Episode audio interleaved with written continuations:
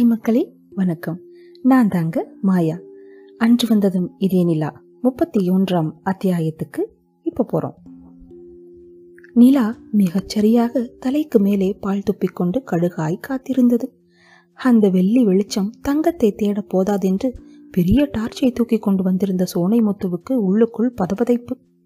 ஆசைப்பட்டு கட்டி வந்தாலும் மர்மான் பிள்ளை கோபம் வந்துவிட்டால் உலாசி விடுவான். அவர் என்றாலும் அதே கதிதான். இதோ விசேஷத்துக்கு வந்த இடத்தில் தங்க வளையலை தொலைத்து விட்டது தெரிந்தால் இவர் தொலைந்தார். சும்மாவா? ஊரில் இருக்கும் ஏழைப்பட்டவனை எல்லாம் கந்து வீட்டில் கசக்கி கசக்கி வாங்கியதாச்சே. நண்பன் வீட்டு விசேஷம் என்று பிள்ளைகளையும் பெண்டாட்டியையும் நகை பூட்டி கூட்டி வந்திருந்தாலும் ஒரு குண்டுமணி தொலைந்தாலும் குண்டு வைத்து கொன்றுவிடும் நல்ல மனசுக்காரன். அதிலும் நகையில் ஒரு கண் வைக்கும்படிக்கு இவரைத்தான் சொல்லியிருந்தான். என்னென்னவோ கற்பனையில் ஈரக்குலை நடுங்க நழுவி விழுந்த வேட்டியை இழுத்து அன்றாயர் தெரிய மடித்து கட்டிக்கொண்டு தேடிக்கொண்டிருந்தார் காலையில் கல்யாணத்திற்கு போட்ட மல் சட்டை தொப்பலாய் நனைந்திருந்தது. அப்பொழுதுதான் பேத்தி கத்தினாள். தாத்தா சீக்கிரம் இங்கன வாங்க. ஓடோடி போனவர் கண்களில் ஆயிரம் வாட் பிரகாசம். ஒரு களிச்செடியும் கருவேலும் உள்ளும் பின்னி கிடந்த இடத்தில் தரையில் பாதி தலையை காட்டிக்கொண்டு தங்க பிறை நிலா போல சிரித்துக் கொண்டிருந்தது அந்த வளையல். அப்பாடா அத்தா மீனாட்சி என்னை காப்பாத்திட்டதாயி. நான் தழுதழுத்த வண்ணம் பேத்தி குனிந்து எடுத்து கொடுத்த அரை போன் தகட்டு வளையலை திருப்பதி கோயில் பிரசாதம் போல ஏந்தி கொண்டு திரும்பி நடக்கலானார். ஒரு முழு நிமிடம் சத்தமின்றி அமர்ந்திருந்த பின் பாரதி குலுங்கி சிரித்தாள். என்ன? உதயன் நீங்க மட்டும் ஒரு செகண்ட் லேட் பண்ணியிருந்தாலும் நம்ம கதி அதோ கதிதான். சரியான சமயத்துல வளையலை தள்ளிவிட்டீங்க. அதைவிட அதை விட முக்கியம் சரியான சமயத்தில் அந்த வலை என் கையில் சிக்கியது. உதயனின் குரலில் உற்சாகம். ஆனால் அந்த குழந்தை கொஞ்சம் நெருங்கி வளையலை எடுக்க முடிந்திருந்தால் என் காலைத்தான் பிடித்திருப்பாள். மணிமாறனும் இணைந்து கொண்டான். யா ஜஸ்ட் மிஸ் மூவரும் ரோலர் கோஸ்டர் போய்விட்டு வந்த மாதிரி த்ரில்லில் வியர்த்திருந்தனர். சரி எட்டி பாருங்க நாம மேற்கொண்டு போகலாம். சிந்தனையும் செயலும் முதலை பண்ணையின் சைட் காம்பவுண்ட் சுவரை எப்படி தாண்டுவது என்பதில் இருந்தது. மிச்ச தூரம் கடவுள் புண்ணியத்தில் சிக்கலின்றி கடந்தது. காம்பவுண்ட் சுவற்றருகில் வந்ததும் பாரதி கொஞ்சம் நிதானம் காட்டினாள். என்ன Bharathi? Something smells very bad இந்த இடத்துல முதலைகள் இருந்தால் என்ன பண்ணுறது நல்ல வேடிக்கை. முதலை பண்ணையில் முதலைகள் இல்லாமல் முல்லை செடிகளாக இருக்கும் உதயன் எடுத்து கொடுக்க நீங்கள் வேறு உதயனரே பாரதிக்குத்தான் பூச்சிகளிடம் பயமாயிற்றே. மணிமாறன் கலாய்க்க இருவரும் கலகலத்து சிரித்தனர். ம் எனக்கே கேக்கா திருப்பதிக்கே லட்டா எல்லாம் என் நேரம். போலியாய் அழுத்து கொண்டவள் பின் கூட சேர்ந்து சிரித்தாள். அவளது சிரிப்பு சத்தம் அந்த அந்த காலத்தில் வீணை நாதமாய் ஒழித்தது உதயன் காதில்.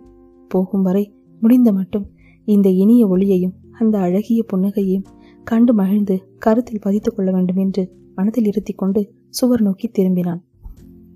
அவனது கண்கள் சுவரின் நீல அகலத்தை கணக்கிட்டு மூளைக்கு கொடுக்க மூளை சுவரை தாண்ட வழி தேடியது. கண்களை நாலா பக்கம் மூட்டிக்கொண்டிருந்த மணிமாறன் அங்க பாருங்க என்று காட்டிய இடத்தில் உதயன் ஏற்கனவே சென்றிருந்தான். வாமணி நீ முதலில் ஏறு நான் பாரதியை தூக்கி கொடுக்கிறேன். என்ற உதயனின் குரலுக்கு யாரும் மறுப்பு சொல்லவில்லை. அந்த சுவரோ ஒரு எட்டடி உயரமாவது இருக்கும். அவர்கள் கண்டுபிடித்து வந்த இடத்தில் ஒரு மூன்றடி உயரத்தில் கல் ஒன்று பெயர்ந்து போய் கால் வைத்து ஏற ஏதுவாக இருந்தது. ஆயினும் அவள் தானாக ஏற கொஞ்சம் கடினம்தான். அதனால் அலட்டாமல் பின்னால் சென்றாள். விடு விடுவென்றி மேலே ஏறிய மணிமாறன் வேதாளம் போல் அந்த சுவர் மேல் அமர்ந்து கொண்டான். ஒரு கையால் மெதுவாக இடது கையை தடவி கொண்டான். பாரதி என்னாச்சு மணி? வலிக்குதா? இல்லை இல்லை. ஒண்ணுமில்ல நீ வா என்று வலது கையை நீட்டினான். கீழே உதயனும் படபடக்கும் இதயத்துடன் பாரதியின் இடைவெடித்து தூக்கிவிட்டான். குப்பென்று பெண் வாசம் நாசிதாக்கி மூளையை மயக்கியது. கண்களை இறுக மூடி ஆசுவாசப்படுத்தி கொண்டான். கொஞ்சம் சிரமத்தின் பின் சுவர் மேல் வெந்தவள் கால்களை இரு பக்கமும் போட்டுக்கொண்டு அமர்ந்தாள். என்ன பாரதி குதி! ஹை அதுக்கு வேற ஆளை பாருங்க. ஆம்பளைங்க ரெண்டு பேரும் இறங்கி ஒன்றும் பிரச்சனையில் வரலாம்னு சொல்லுங்க நான் வரேன். என்றபடி காலாட்டி கொண்டிருந்தாள். சிரித்துக்கொண்டே அனாயாசமாக சுவற்றில் ஏறி உதயன் அமர்ந்தான்.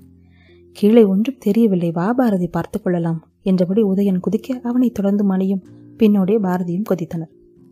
கொஞ்ச தூரத்தில் ஒரு டியூப்லைட் பாதி உயிரில் தண்ணி அடித்தவன் கண்களைப் போல படுப்பு மங்களாய் கண்ணடித்துக் கொண்டிருந்தது.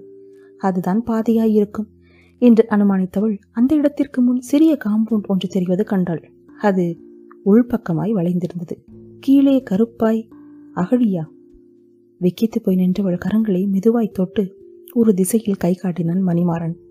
அங்கே ஒன்றன் மேல் ஒன்றாய் ஷவர்மா சிக்கன் மாதிரி ஒட்டி பிணைந்து பத்து பதினைந்து முதலைகள் அமீபா வடிவ குளத்துக்கு அருகில் கிடந்தன.